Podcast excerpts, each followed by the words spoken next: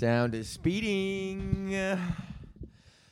Hello, welcome to a very, very special episode of This Week with Drew for Thursday, January 9th, 2020. I hope you're feeling fantastic as I am as well. Big Drew Beverly coming from the streets of Ghetto Maine 118, if you know what I mean. Yeah, sticky green. They call me crispy cause I'm crispy. Ain't no other motherfucker like me. I'm crispy cause I'm crispy. Ain't no other motherfucker like me. Crispy. Hello, welcome to a very, very special edition of This Week with Drew for January 9th, 2020. I hope you're feeling marvelous as I am as well. I just came back from an audition where I had to wear a fucking uh, I had to wear a tie and look real fancy, and so I just came in and I was like, I was gonna. My plan today was take Terry for a walk, do the audition, then come and record my podcast, and then I remember that I had to wear this thing. And uh, oh no, the battery just started flashing red. Whatever, fuck it. We'll be able to rock 15 out of this and uh, they give you some idiot kilometers on the battery. That reminds me of another another story I'll tell right after this. But yo, anyways, so this morning, hi, welcome to the show. For uh, I'm talking uh, right off the bat, I want to shout out my Patreons: John, Greg, Isaac, Joel, Mike, uh, Bryce. And Brees and Marnus and motherfucking Tune Day. All my homies from the hood and everybody PG and calm, elevating yourselves. Um, anyways, so I had this audition this morning and uh, I had to go, and it was for an allergy medicine or whatever the fuck, and it was really stupid. And uh, I had to like take this pretend bird, and then like in the in in the commercial, I don't even know what the premise of the commercial is. I don't even read the fucking things. I just go there. I see what time it they need me and what I'm supposed to wear, and then I just show up. I don't fucking read unless there's lines, because there's no lines for these things. They're SOC, silent on camera auditions. So you just fucking what's the fucking point of even I don't know. And they always tell you what you got to do anyways when you go in there. And I do better when I'm not like pacing nervously, because this one was like you it was an, for an allergy medicine ah, and um you had uh apparently so it was me and another person sitting in the office and you had to sit behind a desk and then this guy was writing up a note on a on a carrier pigeon and then sending the carrier pigeon to his coworker or whatever because he wasn't feeling healthy and then she passes him a bottle of whatever medicine and uh, yeah, it was in an office, so I had to wear office, but it was so fucked, man. Um, but so now I'm wearing this, uh, and I thought it'd be funny. That was my plan today.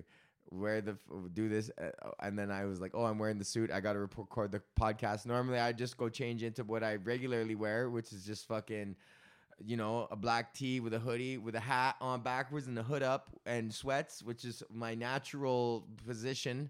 That's like my natural state is rocking some sweats with a black tee and a hoodie with the hood up with the hat on backwards and then with the hood up over the backwards hat man. There's just something about that that feels comfortable to me and feels like normal. It's like my human suit. Like it's just like it's like Rorschach like like he only feels real when he's got the mask on his face um, and then I was like, yo, that'd be funny if I did the podcast in a British voice. So, anyways, that's how we got to where we are right now. Hello, thank you guys very much for tuning in. You fucking go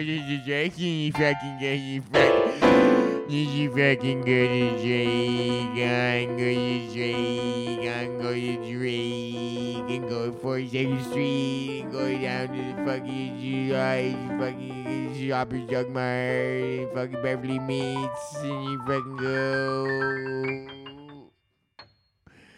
Um. Oh fuck, that's not good. Now we're gonna fuck up the continuity of the podcast.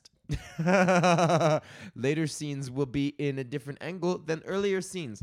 Um, what's up, guys? So yeah, we're going twice a week on the podcast. The reaction was very positive. Thank you very much to the people who were fucking down.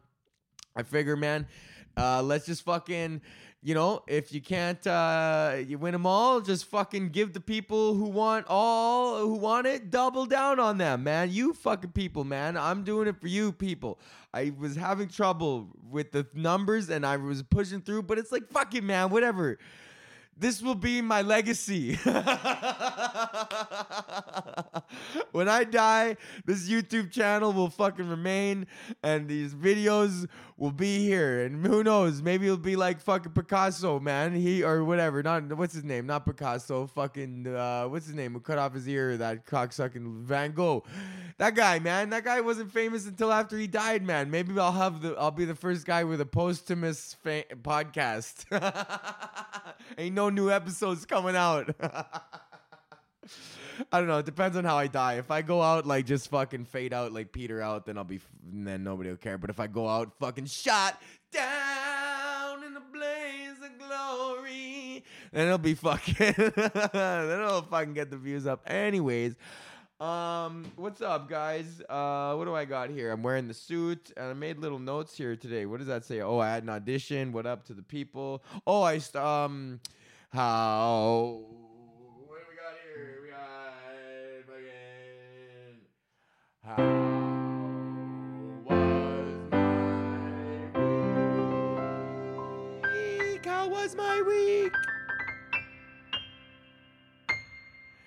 Uh, well, I, since I'm talking to you guys on Mondays and Thursdays now, it's pretty. Uh, you guys are double updated, but uh, pretty good, man. I've just been fucking around. Uh, you know, just doing comedy. I did a show on Tuesday night somewhere. Uh, oh yeah, I was in. Uh, what the fuck did I do? I did a show Monday in Brampton and with Sterling, and that was good to see Sterling Scott in perfect form doing an hour in front of fucking like 20 people in Brampton for no reason. He was getting paid no extra money to do more than 20 minutes other than the love of the game, bro. This guy did a full ass hour at a bar gig in Brampton for no fucking reason. Which is awesome, man, because honestly, I would not do that. I love comedy um with all my heart uh, but man i would not do that. Buddy you get fucking do 20 minutes you get the same money. If i'm having fun i'll stretch it to like 30 for sure but no more. I'm fucking done man. Do an hour for free and just continuing on like nonstop with the bits man. Like i fucking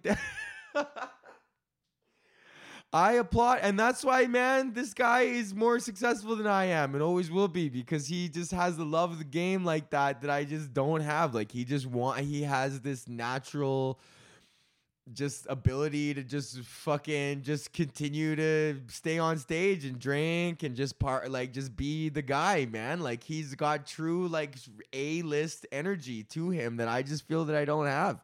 I feel like I got like B list B list energy, you know? Like eh, Sterling has like fucking like Brad Pitt, like Leonardo DiCaprio, fucking A list energy. But fucking I don't know. I feel like I'm bringing that like Bill Hader B level energy. Maybe not Bill Hader. I guess I'm up. Everyone always used to say I was like Jack Black in high school. But that's because I had long hair and played guitar and fucking whatever, have high energy, which I guess is a compliment. And I've never Oh, what is that, man, on me? You guys ever like look at a th- like you feel a thing growing on you and you're like, what the fuck? Just getting so fat again, man. Fuck, dude. Like I was fucking so the last fucking like honestly like six months have been ho- wildly unhealthy for me, and I'm just feeling like a fucking fat fuck. And, and then I feel like I got some like kind of like growths now, like dude of me being such a fat fuck. Anyways. Sterling's a fucking A list fucking energy man, and I'm bringing that fucking B list energy, and he just fucking. Anyways, he smashed it. So that was Monday night. I had a show there in Brampton, and then Tuesday night I had a show in Kitchener, Waterloo, which is fucking awesome. That's like the Grande Prairie of of Ontario. Everyone up there is just fucking giving her like cocaine jokes. They're hilarious. They love getting told that they're all on coke.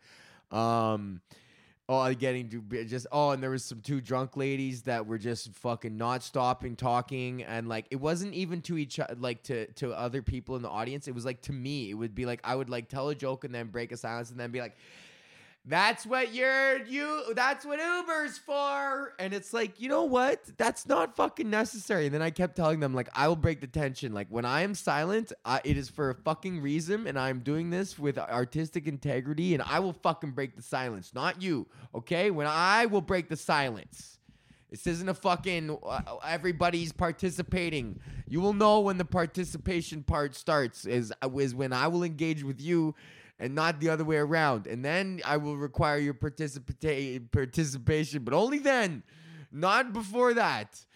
I will fucking break the tension. So if I if there's silence, it is for a fucking reason. Okay? And I am doing this for a fucking reason. Okay? And then these two women, one, and the one over here and then one over here, they weren't even sitting with each other and they were fucking so drunk. And I would just kept yelling at them and then yelling at them. And then every time the audience was like super on my side and I was getting like mad applause breaks off ripping on them. And then finally one was like good. And then she and then the other one would not shut the fuck up and then I went over there. I literally took the mic and I fucking went into their fucking table and I was like with to the other woman that she was with. I was like, "Are you not? You must be wildly embarrassed." Like she like and it's true, man. Like what the fuck are you doing? So that was but it was such a fun show, man. Tom O'Donnell, fucking shout out Tom O'Donnell and shout out Jam Easy is the Monday show in Brampton. Uh, both you guys fucking run tight shows in the fucking uh, Ontario area. Okay, um, what do we got here? What is this? What do we got here?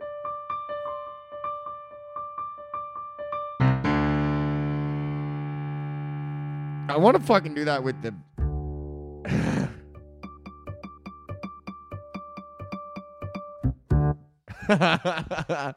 Time for big news with Drew.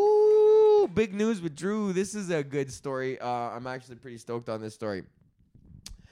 Uh, this story is posted just uh, yesterday. Um, it is from San Diego, California. ABC News 10, San Diego.